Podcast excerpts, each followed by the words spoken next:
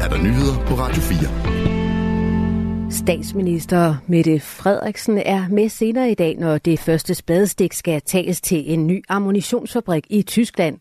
Statsminister Mette Frederiksen er glad for at være en del af indvielsen af våbenfabrikken i det tyske. Det skriver statsministeriet i et opslag på det sociale medie X.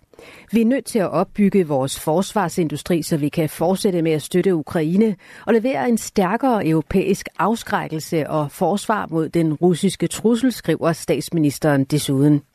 Det er fortsat uvist, hvorfor den danske statsminister skal deltage ved spadestikket af ammunitionsfabrikken i Tyskland.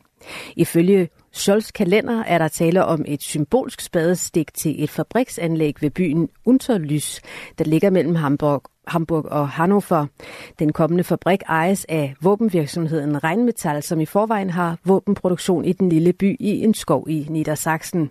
Danmark, Tyskland og resten af Europa arbejder målrettet på at øge produktionen af ammunition for at kunne levere til Ukraine, som har svært ved at skaffe de nødvendige mængder i krigen mod Rusland. En hollandsk appeldomstol giver Hollands regering ordre om at stoppe al eksport af reservedele til F-35 kampfly til Israel. Det skriver Reuters. Begrundelsen lyder, at det kan afvises, at de eksporterede F-35-dele bliver anvendt ved alvorlige krænkelser af international humanitær lov. Forbuddet mod eksporten skal træde i kraft inden for syv dage.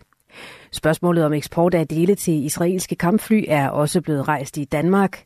Tidligere har blandt andet Amnesty International kritiseret, at den danske virksomhed Therma eksporterer komponenter til Israels F-35 fly. Her til formiddag oplyser organisationen til Ritzau, at Danmark bør følge Holland. Danmark bør omgående stoppe enhver eksport af militært udstyr til Israel, siger Vibe Klarup, der er organisationens generalsekretær i en skriftlig kommentar. En effektiv behandling, der har vist gode resultater for patienter med knoglemavskræft, er blevet afvist af Medicinrådet. Det har fået flere patienter til at se mod udlandet for at få behandling, fortæller Carsten Levin. Han er formand i Dansk Myelomatoseforening for patienter med knoglekræft. Jeg har kendskab til to, der prøver at skaffe pengene og har fundet ud af, hvordan de gør i Tyskland. Der er i hvert fald en, jeg kender til, der prøver at sælge sit hus. Han fortæller, at de i foreningen får flere og flere henvendelser fra patienter, der vil vide, hvordan de får behandlingen. Knoglemavskræft er i dag en uhelbredelig sygdom, hvor patienterne får livsforlængende medicin, der i længere perioder kan holde sygdommen i ro. Den nye behandling er godkendt i EU og gives allerede i dag til patienter i blandt andet Tyskland. Der er rigtig gode responsrater, og der er nogle opfølgende data, der også viser, at der går længere tid for, at man får tilbagefald til sygdom, hvis man giver det her i en modsætning til standardbehandling. Sådan siger Ulf Christian Frølund, der er ledende overlæge ved hematologisk afdeling på Sjællands Universitetshospital. Behandlingen er en ny og avanceret immunterapi, hvor man tager immunceller ud af patienten og genmodificerer dem, så cellerne selv kan bekæmpe kræften. Altså hvis det ikke koster noget, så vil vi starte i morgen. Så ud fra en sundhedsfaglig vurdering, så er det her en, en rigtig god behandling. Medicinrådet afviste behandlingen.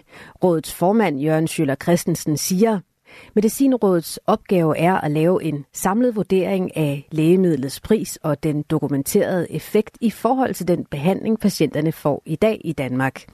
I den her sag vurderer vi, at dokumentationen for effekten er for spinkel, og at prisen er sat for højt, siger han til Radio 4 morgen. Der er her til formiddag udbrudt en kraftig brand i den svenske forlystelsespark Lisebergs nye vandland i Göteborg. Det skriver flere svenske medier, heriblandt Aftonbladet og SVT. Ifølge svensk beredskab er der gået ild i en vandrusjebane.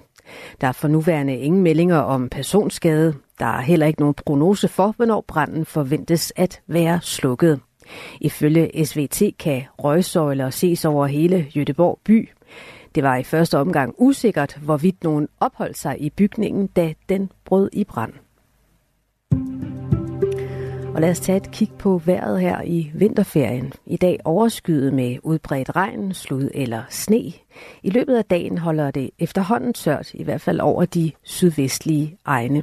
Temperaturer mellem frysepunktet og op til 7 graders varme. Svagt jævn vind omkring øst ved kysterne stedvis op til frisk vind. I aften fortsat regn og slud og sne over de øst- og nordlige egne. Det var nyhederne her på Radio 4 med Angela Brink.